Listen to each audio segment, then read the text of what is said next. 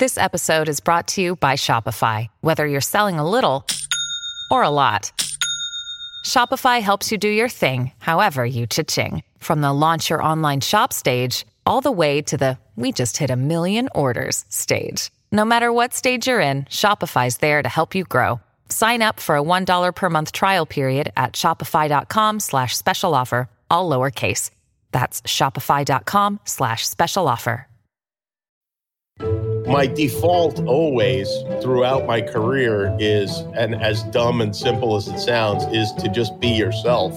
And that wasn't great. That was, I should have been someone else. That was, that was my message to young talk show hosts is don't be yourself. That voice, of course, belongs to the late night TV star Jimmy Kimmel. I'm Bill Carter, and I've been interested in late night for a long time, long enough to write two books about it. National Broadcasting Company presents Tonight, starring Steve Allen. When I was really young, I began by listening to late night shows from a bedroom down the hall in my house in Brooklyn. My dad would be up late watching and laughing. I can still hear that laughter. Dad was a big fan of Steve Allen, who started the whole thing on NBC's Tonight Show in the 1950s. Steve Allen has had a huge influence on all the late night hosts who followed, especially with the wild stunts he used to try, like diving into a tub of jello. Hosts continued doing stuff like that.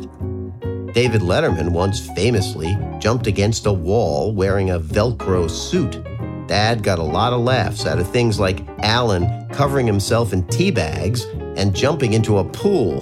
Then he got a different kind of laugh from the next Tonight host, Jack Paar, who added conversation and wit.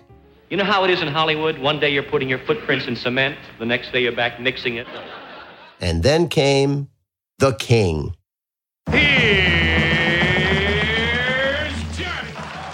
When I was very, very young, my first memories are watching Johnny Carson. That's the voice of one of TV's latest and freshest late night hosts, Amber Ruffin. and him having the coolest delivery I've ever seen. You know, this was a year in which America spent $200 billion on defense, and that was just for condoms. Like, like that coolness is unmatched. Amber is totally right about Carson's supreme presence as the coolest dude in the room. But he had something much more unequaled star power. When I was finally old enough to watch late night shows, Johnny Carson was the biggest star in television, and nobody else was close. Every single celebrity in entertainment and politics and sports appeared on The Tonight Show with Carson. He had a regular gig in Vegas. He hosted the Oscars. He had his own clothing line. Carson was gigantic. People took cues on news events and political candidates from his monologues. What Johnny said the night before kicked off the phenomenon of water cooler talk. There are these rituals every now and then that Americans all gather around, and Johnny Carson was the guy. Conan O'Brien has it right. Johnny Carson was the guy. He made late night TV a genre unto itself. Topical monologue, broad comedy sketches, celebrity talk, music, and variety performances. It was a ritual, and it united a big country. Almost everybody watched late night, at least some of the time. The experience created bonds not possible anywhere else in entertainment or culture. The late night host was invited into millions of homes to say good night. As Carson himself once summed it up, these shows are about the person behind the desk. If you were a fan of late night, you know Johnny was right. I'm Bill Carter. Welcome to Behind the Desk, the story of late night. We're taking a long look into the engine that makes it all run the host. What I tried to focus on is can I put together one good show from start to finish? And I know that sounds kind of funny, but that uh, but really it's hard to do to put together a show that is solid from the beginning all the way to the end. And once I was able to kind of do that, is like, okay, can I do this twice in in one week? And you know, can we get that number up over the course of of years? It turned out. Now, you might be one of those people who think, what is the big deal? That doesn't look hard, especially for the host. He has this big staff, all kinds of writers and producers, and they write jokes on big cards, which he walks out and reads, and then basks in the laughs. Then he walks over, sits at a desk, chats with a few stars, introduces some dude with a guitar, and then he says, Good night, everybody. I mean, you know, anybody could do that. Well, if you do think that, you actually have no clue what goes into beginning from absolute scratch and ending with a finished, funny hour of entertainment five nights a week. And by the way, don't go around telling anybody how easy it looks because you'll never get a job on one of these shows. Yeah, you need to be able to tell jokes, but as Jimmy Brogan explains, that's just the start. Well, it's good if you can do a monologue. I mean, it's nice. I mean, you saw that Jimmy Kimmel kind of had to learn to do the monologue when he started. Jimmy Brogan first broke into the business as a stand up. He made it to the pinnacle when he scored an appearance on Tonight with the great and powerful Carson, the absolute master of the stand up monologue. Jimmy then spent a good chunk of his career as the head writer of the monologue for another long running host, Jay Leno. Jay could, as Seinfeld says, he could muscle a joke like like no one else. He could just as, raise his voice and hit a hit a that's, joke. That's right, right yeah. Get down, yeah, something. Yeah, I mean, Jay, uh, really much better performer. Comedically, I'm very affected by having grown up with Jay Leno because the way he tells a joke is a big swing. He was so good as a stand up performer that even young kids like Amber Ruffin, who like comedy, could appreciate the go for broke chops of Jay Leno. Jay Leno friggin' loves telling jokes. He loves the good parts of it and he loves the bad parts of it.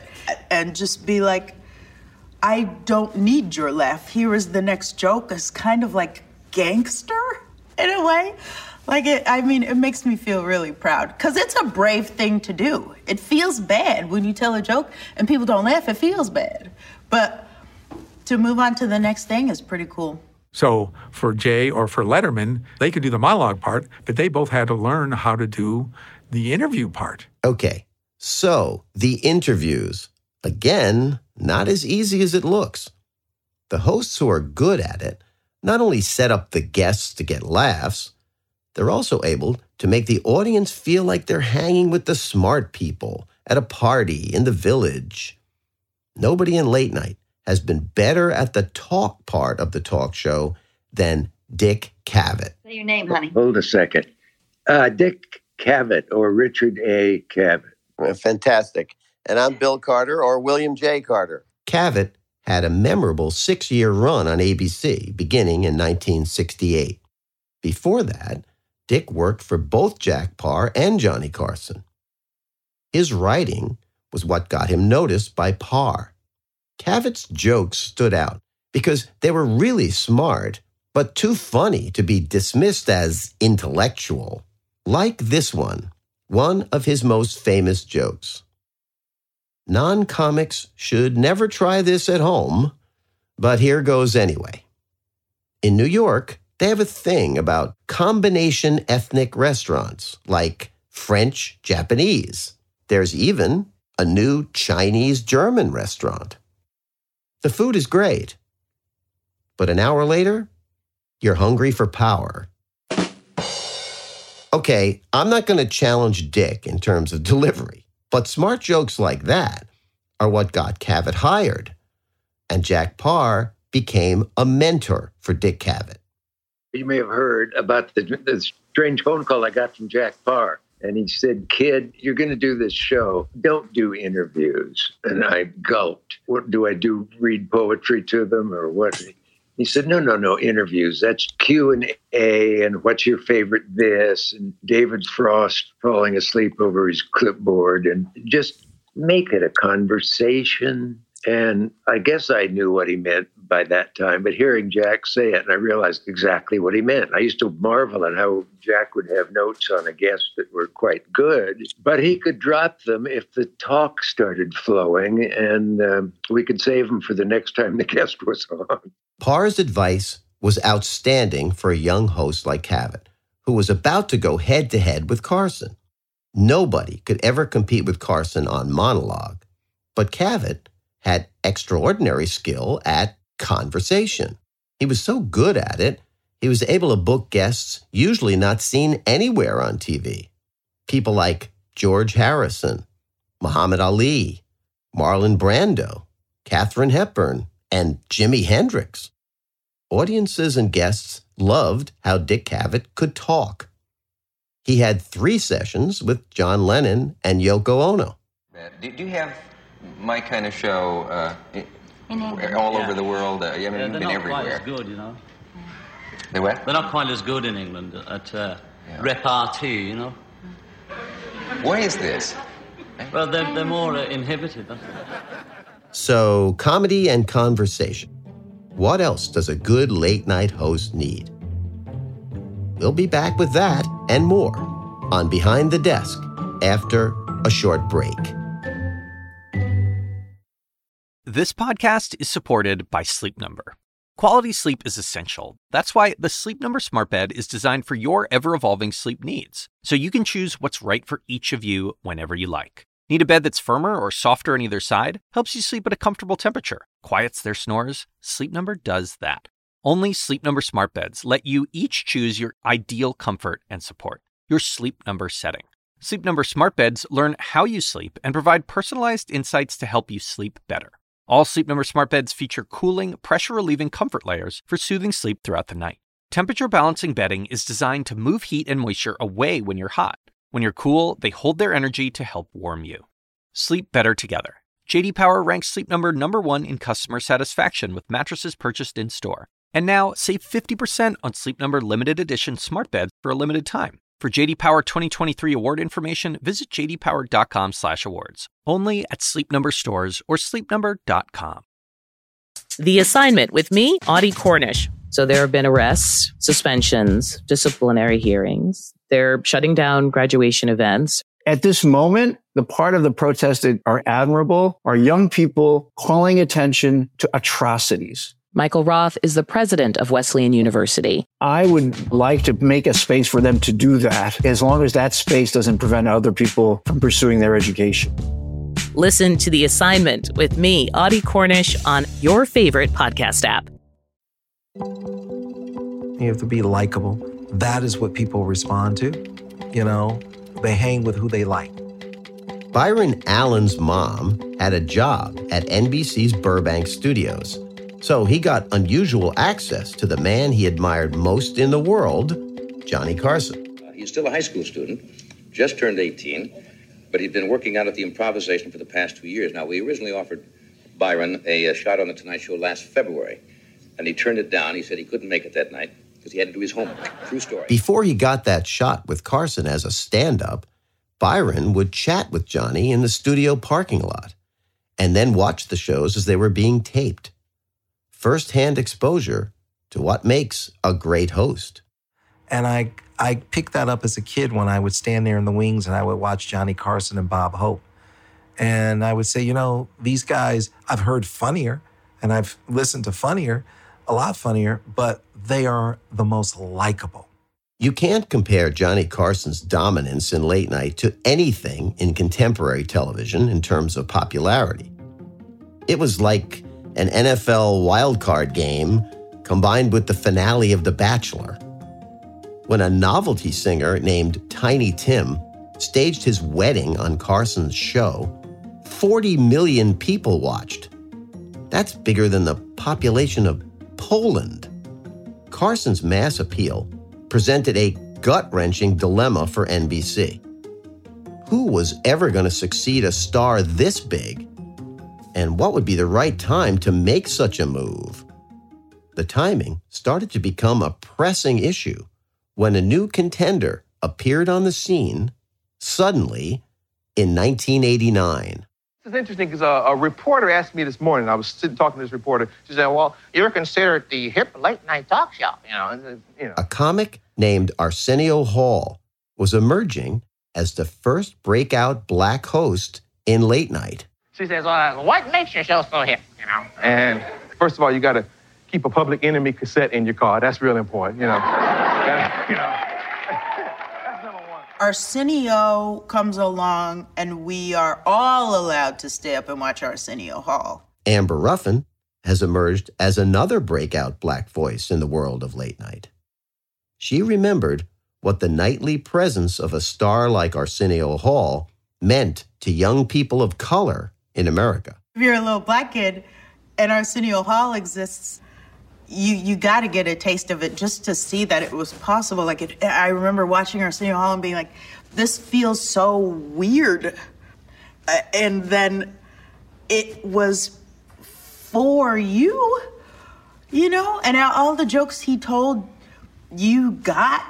I guess it wasn't the first time I felt seen as a little black kid, but it was certainly one of the heavier times where it was like this is comedy. It's for you. I'm thinking of you when I'm telling this joke. That sort of impact is hugely rare and hugely valuable.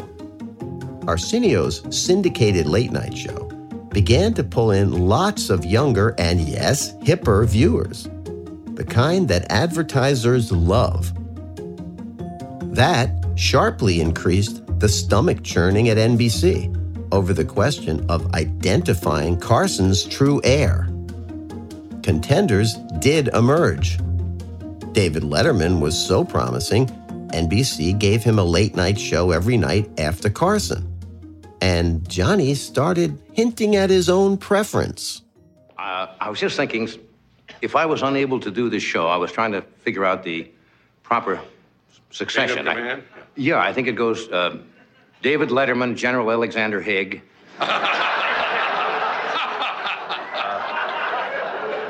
or is it Letterman, Tip O'Neill, then Alexander Haig? But the drama had only started. Jay Leno was making a name for himself on, of all places, Letterman's show. Jay did so well on with Dave that NBC made him Carson's regular guest host. Now, NBC had two good choices and no good options. Whomever NBC didn't pick was sure to become the strongest rival that The Tonight Show had ever faced. In the end, NBC picked the company man, Jay, over the utterly non company man, Dave. NBC believed that Jay was the more likable host but there are other words for likable, like magnetic. I have met two people in my life that actually have that crazy, I don't know what it is, energy that just pulls people in against their wills. And those two people are Bill Clinton and David Letterman. Madeleine Smithberg should be more famous. She is the co creator of The Daily Show. She hired Jon Stewart to host that show. Before any of that, a young Smithberg caught one Letterman show, just one, and vowed she would work for that guy. She did, as a segment producer. He did not disappoint. Dave, there you couldn't help it. You it, there were it wasn't a cult, but there definitely were cult like elements or just everybody really wanted his love and his respect and his admiration. And I would sit at my desk on my manual. No, it was an electric typewriter, which is somewhere between, you know, the printing press and an iPhone. But my back would be toward the door. And all of a sudden, I would feel all the hair on my arms stand up and I would turn around and Dave would be in my doorway. And he would say, What are you doing, Madeleine? And I would just, English would fail me. I would be like, "Oh, writing my segment." and he had that power over everybody. I mean, he could go into my mother's assisted living right now and spray coronavirus on her, and I would, I would forgive him. You didn't have to work for Letterman to be caught up in that magnetism. Hordes of his fans felt it. Many eventually got into comedy because of him. Jimmy Kimmel has made no secret of the impact Dave had on his life. On my 16th birthday, my mom made me a late night with David Letterman cake and had a Letterman jacket that said late night with David Letterman, like the ones Dave wore on the show, made for me. And I was thrilled with that. And then when I got my driver's license, I had, I got a late night license plate. I got a vanity plate. I remember being at the DMV and the woman hands me the plate and she goes, You like Letterman, huh? And I was like, You know, you know the show? And she goes, You think you're the only one that watches it? The first time Jimmy told me that story, it was a week before his ABC late night show premiered in 2003. I was writing a piece for the New York Times about this new late night entry, and I spent the week hanging around Jimmy's offices. He was a nervous wreck, but always a generous host. That's not a trait that necessarily comes easily to late night stars, but it came naturally to Jimmy. Still does. Frankly, I thought a talk show host should be David Letterman, but I knew that I couldn't be David Letterman, even if that would have been the right thing to do. When we talked, Jimmy was working hard to put on shows from his home during the coronavirus quarantine. He was able to laugh about those early days, now surrounded by other challenges. Two little ones. Um, sorry, I got a, a, lot of nonsense going on over here. It's like nap time, so uh, uh-huh. time for misbehavior. All right, I'm going to go in the bedroom so that uh, we are not. It was a bit quieter back inside Jimmy's bedroom. I asked him whether he felt, as I did 18 years ago, that hiring him was a high risk play for ABC. So you're starting, and you you don't have the experience, and the show, the network doesn't really know what you're going to do. It really was just a leap in the dark, wasn't it?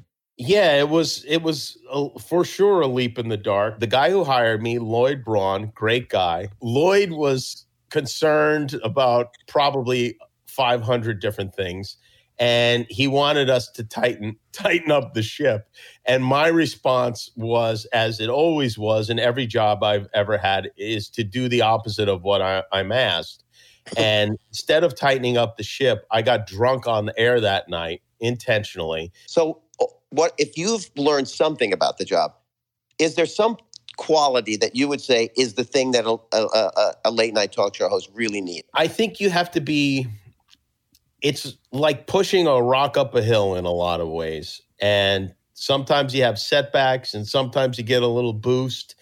Being nervous doesn't help you. So the more you do it, the more reps you get, the better, in general, the better you are at it. And you just kind of have to try to hit a seven every night. And that's maybe this, if there is a secret, maybe that's it. Because you're not going to get too many tens. And hopefully you're going to get fewer twos is there a certain thing you have to say i got to shrug off the bad ones and and the good ones at the same time the thing that really kills you is it's like when you get a 75 mile an hour pitch right down the middle and you know you should hit it out of the park and you foul it off or or worse. And that that's where it really hurts when you have an opportunity to be great and you miss it. It probably works out better more times than uh, then it goes south. But still to this day, like when I have a, a joke or a bit that I, I feel strongly about, I know going down the stairs, I think like, oh, this is going to be good. This will be funny. And then it isn't. That's a killer. That's the kind of thing you think about all weekend. Being able to shrug off the missed opportunities as well as the bumps on the ride is also a necessity. Jimmy Fallon, who has encountered it all, recognizes that it goes with the territory, all the ups and downs. I like riding the waves and and really experiencing all of it. For Jimmy Fallon, perspective has become an idea to embrace. He has been a late night host since 2009, first on NBC's Late Night Show, where he succeeded Conan O'Brien. Then he took over The Tonight Show from Jay Leno in 2014. Jimmy says he's learned not every show works, not every bit works. But the bottom line is he loves the gig. My strengths are Saturday Night Live, where I started as an impressionist. So I do impressions, I sing, I play guitar. I mean, I look back now, we did so many bad ideas and things, but it was so much fun. I, I can't tell you how much I love it. Every single day is something different. Now, I mean, if I go to Italy or if I go to London or Australia or, you know, people know the show, they know the bits. It's insane. One thing every late night show needs is a signature bit, a repeatable, reliable comedy segment like Carnac the Magnificent for Carson or the top 10 list for Letterman. Leno had his headlines. Stephen Colbert had Real News Tonight. But it took some time to find one bit that could turn on some lights for Jimmy Kimmel Live. And then it happened, sort of by accident. All right, tell me about Matt Damon and how that happened. Well, Matt Damon is, um, I guess you could call him an actor. Uh, some do. I don't. Um, early on in the show, there were a lot of our guests were mostly bad. Occasionally, we'd have a good one, and we didn't know how it happened. Every once in a while, a George Clooney would pop up or a, a Dwayne Johnson, and we couldn't figure it out. But um, most of the guests were like reality show stars. And one night it was really bad. I mean, it was like a real housewife or something like that. And, um, and uh, some guy I didn't like. And I'm just standing in front of the camera at the end of the night about to introduce the band. And I thanked the guests and I said, apologies to Matt Damon. We ran out of time for him. And uh, one of our co executive producers, Jason Schrift, was uh, standing next to me as he always did, and he he doubled over laughing when I said it. And I just did it every night to amuse Jason. And eventually, it became a thing. Matt Damon, apologies, ran out of time. Apologies to Matt Damon, ran out of time. Apologies to Matt Damon. He had a baby today, so it really was the wrong thing to do to bump him, but we had to.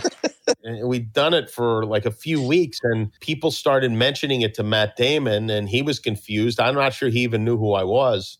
And uh, and his, but he thought it was funny, and uh, his publicist uh, called us, Jen Allen. She said, uh, Matt thinks that's funny. He wants you to keep doing it. I was like, all right, I guess we'll keep doing it. Okay, now Matt Damon thinks the bit is funny. Maybe he'll play along. And then for my 40th birthday, my ex girlfriend, Sarah Silverman, uh, with my cousin Sal and one of our writers, Tony Barbieri, they came up with this idea for the I'm effing Matt Damon video. That changed everything. Celebrities suddenly wanted to be on the show. We didn't have to ask them to be on the show. They would sometimes ask us, which had never happened before. The Damon videos were outrageous, which is the essence of great late night TV. They were also a breakthrough. And we followed it with the I'm effing Ben Affleck video. Every publicist wanted their client to be in uh, what we now call a viral video. But it was really that Matt Damon video was the first late night viral video. They were seen millions of times on YouTube and other places online. Of course, everybody else started doing them, from Jimmy Fallon's mom dancing to James Corden's carpool karaoke. Now, the host has to find time to shoot these videos, which can involve music, choreography, costumes, and lots of editing.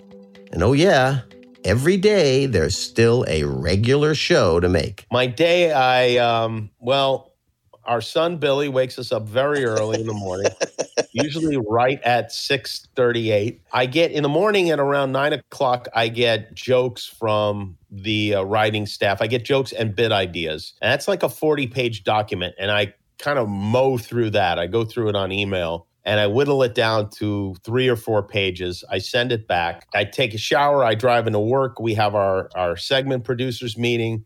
I go to rehearsal. I come back. We refine the material that we've written.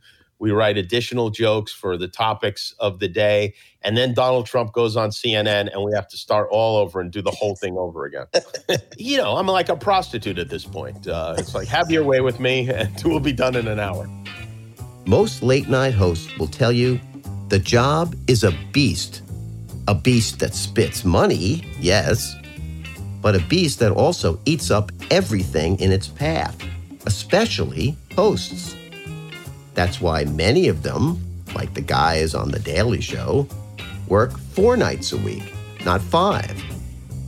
That was also why Carson used the power of his popularity to take an ever increasing number of weeks off. Then he started taking every Monday off. Jay Leno was the exception to all this.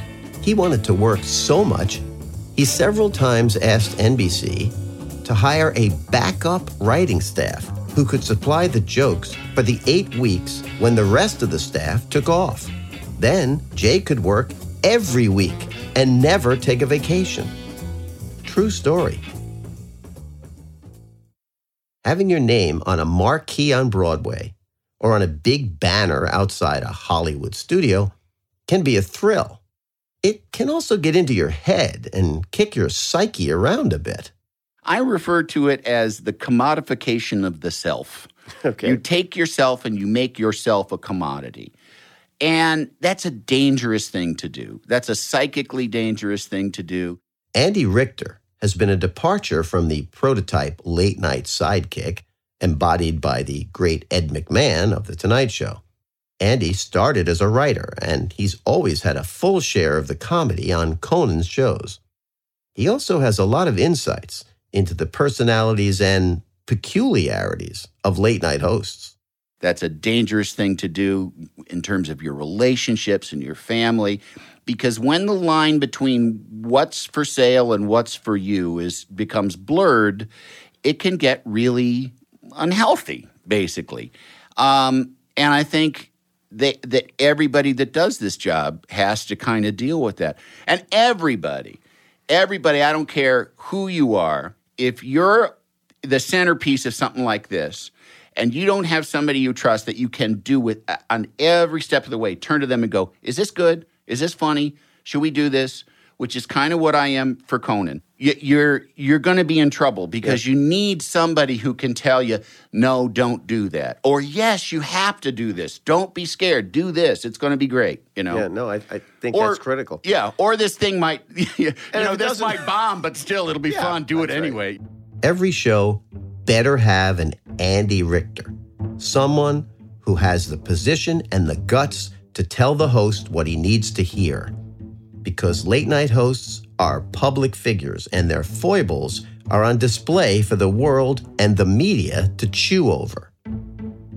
They have been known to make mistakes, sometimes potentially calamitous ones.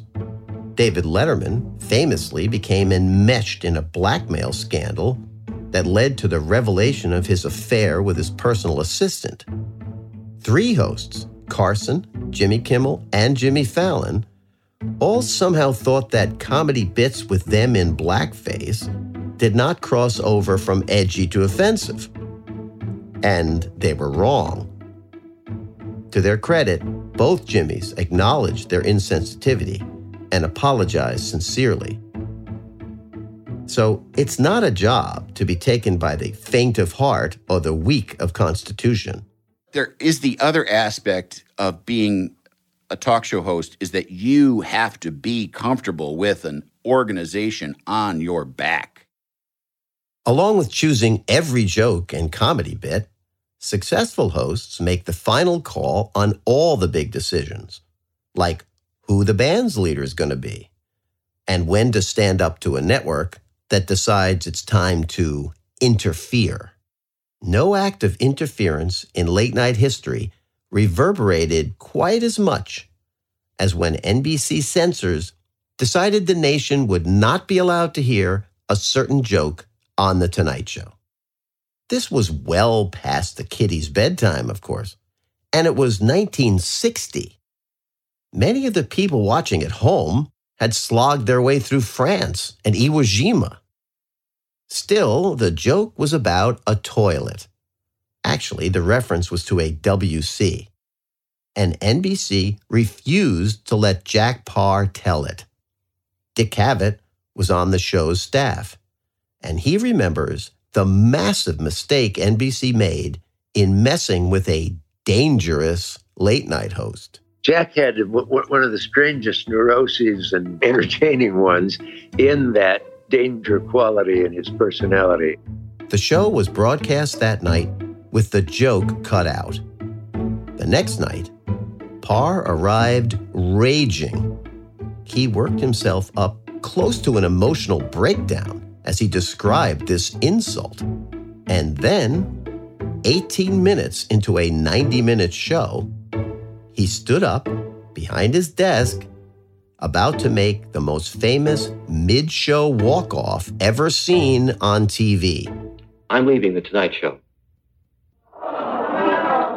The gasps of shock were heard all the way from 30 Rock to 90210.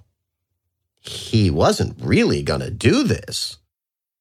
Oh, yes, he was. I believe I was let down by this network at a time when I could have used their help. Striding stiffly like a mechanical man, Jack Paar walked across the stage and out. I think all great actors have it. Uh, you just don't know what they might do next. And Jack, certainly you didn't, especially when it included walking off the show live and going to, like, where do you go, Hong Kong or somewhere? that was the story that he went to Hong Kong, yeah. Paar never confirmed he was in Hong Kong. He may have been in Connecticut, hiding out. When he finally returned to the air, Paar knew how to milk the publicity for big laughs. Leaving the show was, uh, for me, a childish, perhaps an emotional moment. I am uh, guilty of such actions in the past and will perhaps be again. I am uh, totally unable to hide what I feel. It is not an asset in show business. I went to Japan and I took uh, hara-kiri lessons.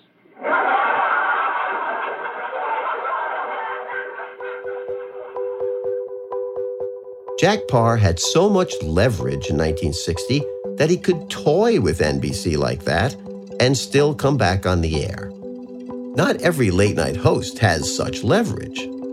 Sometimes, especially when they are new and struggling, they have none at all. No host had less experience when he started than Conan O'Brien because he had zero.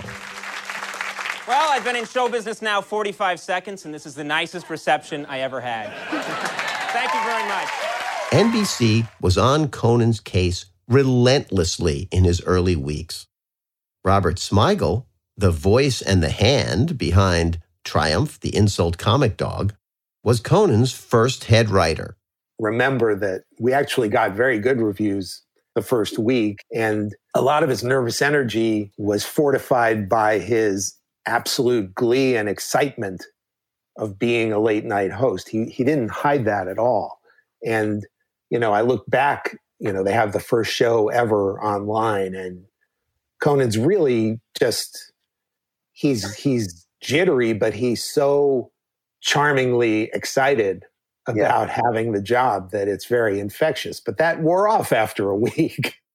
The incoming from the network and the press was truly intense. Conan tried to hide from it once by literally crawling under his desk. Oh, I remember sharing one moment with him where he was just like, I just, I don't want to be a trivial pursuit answer. Like, who followed David Letterman? And, you know, for six months. Six weeks. yes.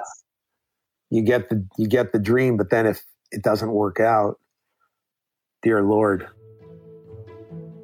I told you it wasn't all sunshine and red carpets. We'll hear about some of the eccentricities of being a late night host here on Behind the Desk after another short message.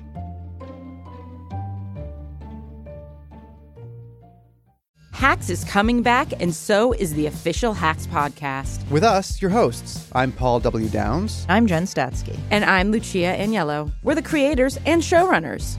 Each week on the podcast, we'll break down the new episodes. We'll also have special guests, cast and crew from the show like Hannah Einbinder and Jean Smart. Hacks Season 3 is available to stream now on Max. Be sure to listen wherever you get your podcasts or listen directly on Max.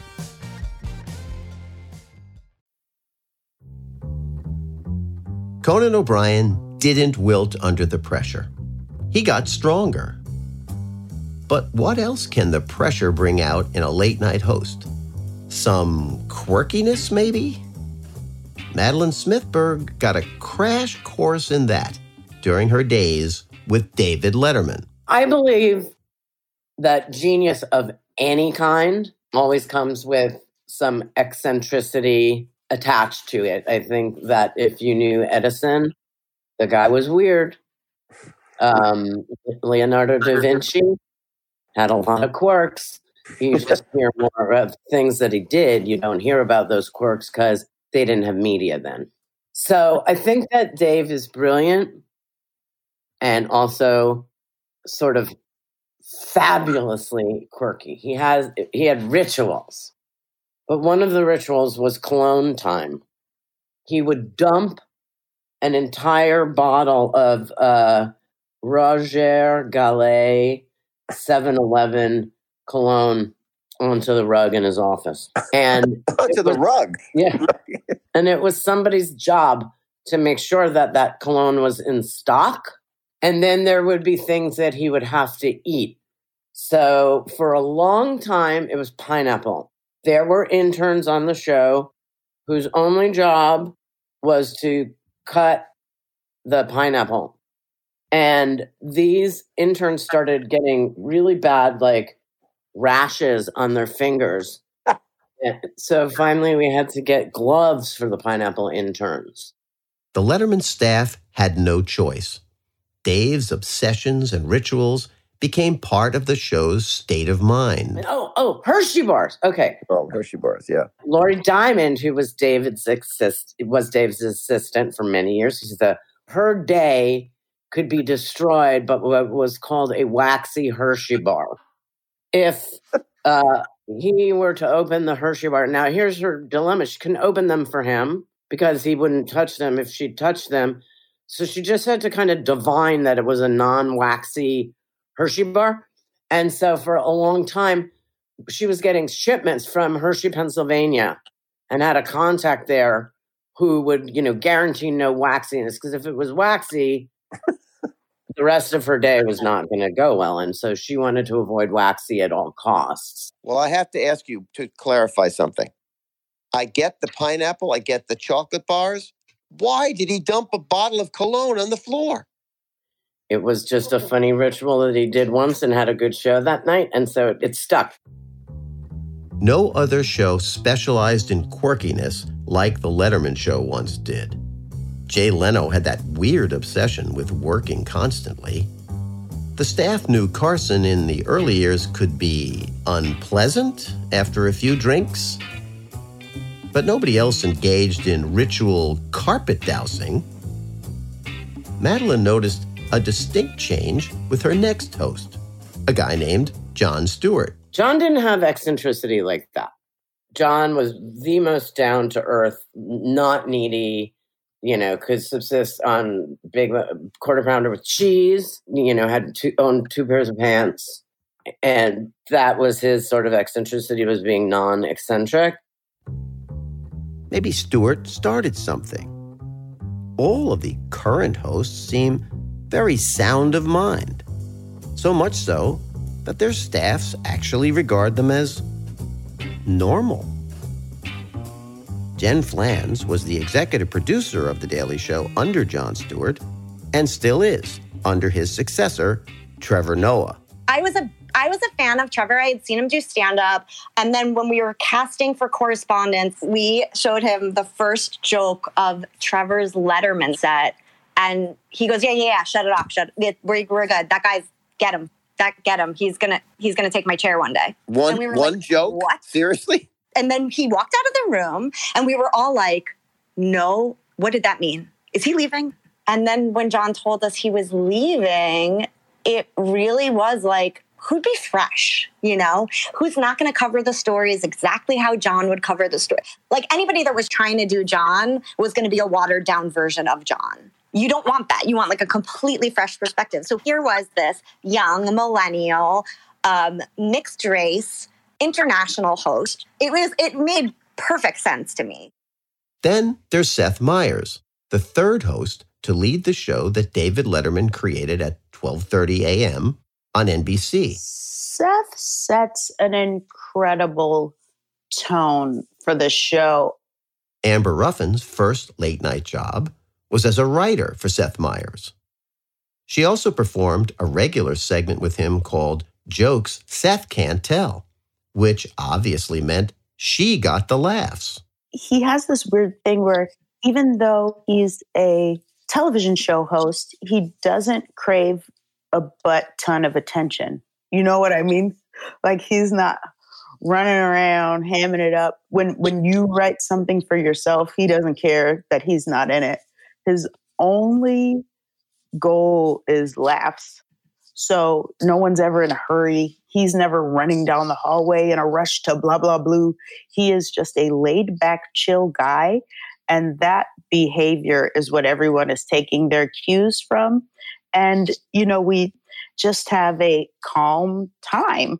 We've covered a lot of host qualities likable, charismatic, dangerous, intelligent, a little nutty, and even what passes in TV for normal. But there's more, as Andy Richter knows. Stephen Colbert is, is another one that I think is a little unique. Stephen Colbert, after his great success on the Colbert Report, moved over to CBS, where he succeeded David Letterman on The Late Show. And he eventually climbed to the top of the ratings in late night. He came to that in a very circuitous route, and then largely from playing the character, character, yes. of a host of you know of like a Fox Yeah. show. So it was it is kind of different. Like I It think is. he's a little bit of a different kind he of is, although he's now class. he now does a great monologue. Oh, he's He- oh, no, he's, really good at it. You know, he's an immensely talented person. Super always guy, has yeah. been. And I mean, and it's actually kind of a shame that he doesn't get to act as much. No, you know, he's be- terrific. Oh, because he's fantastic. Stephen Colbert, yes, a gifted performer. But Andy knows something about hosting that has been excluded. Well, I mean, they're still the simplest and uh, really, in a way, like just the most easiest. A woman. Of course, Andy Richter is right. There has been, since late night's inception, an unmistakable dearth of women behind the desk. It's not that women have never hosted, but for more than half a century, none has had an extended run on any of the nightly network shows. Joan Rivers did get a show, but she felt she never got a shot. She had a short run on Fox, and then goodbye. Chelsea Handler made a sustained splash on cable's E channel. Lilly Singh is getting what seems an extended tryout in the really wee hours on NBC. Most notably, Samantha Bee has made some real noise with her show on TBS once a week. Now, another female star is gaining some traction and great reviews on a streaming service. Amber Ruffin on NBC's Peacock. we were trying to decide what the name should be. We were like, oh, what's it gonna be? Late night, night owl? Owl birds, bird's nest, owl nest, late nest. Just going all over the place. And then finally, a smart adult was like, the Amber Ruffin show. And I just was like, I, I can do that? We'll get to how late night has undervalued women and diverse voices in a later episode. Maybe change is on the horizon, but radical change? You know, everybody's always talking about thinking outside the box. If you want a successful late night talk show, you better think inside the box. You better figure out how to make what's inside the box different and original and good, or you're just in a different category, which is fine, but it's just not it's not a late night talk show. It astonishes me to think that Jimmy Kimmel has now been on longer than all the other active hosts except for Conan. But a good host is hard to find. And when found, they tend to stick around. A few late night hosts have had second acts, but for the most part, they're like Liam Neeson. They have a very particular set of skills, though they seldom beat anyone to a pulp. I do think it's a great job. And yes, it is a grind, and I love to complain. And when I get together with the other hosts, all we do is complain the whole time. I try not to forget to appreciate it. Be sure to listen and follow Behind the Desk, the story of late night, wherever you get your podcasts. Also, please rate and review us. We'd love to know what you think. Behind the Desk, the story of late night, is a production of CNN Audio and CNN Original Series. It's executive produced by me, Bill Carter, as well as Johnny Kalangas, David Brady, and Kate Harrison Carmen. Megan Marcus is the executive producer of CNN Audio. For CNN Original Series, special thanks to Molly Harrington and Kira Bowden Gologorsky. The producers are Mark Malkoff and Johnny Kalangas. Our editor is Nick Pruer, and our engineer is Neil McDonald. Matt McClellan is our line producer. Special thanks to Amy Antelis, Ashley Lusk, Courtney Coop, John Ealer, and of course, to all the great people who shared their experiences and insights with us.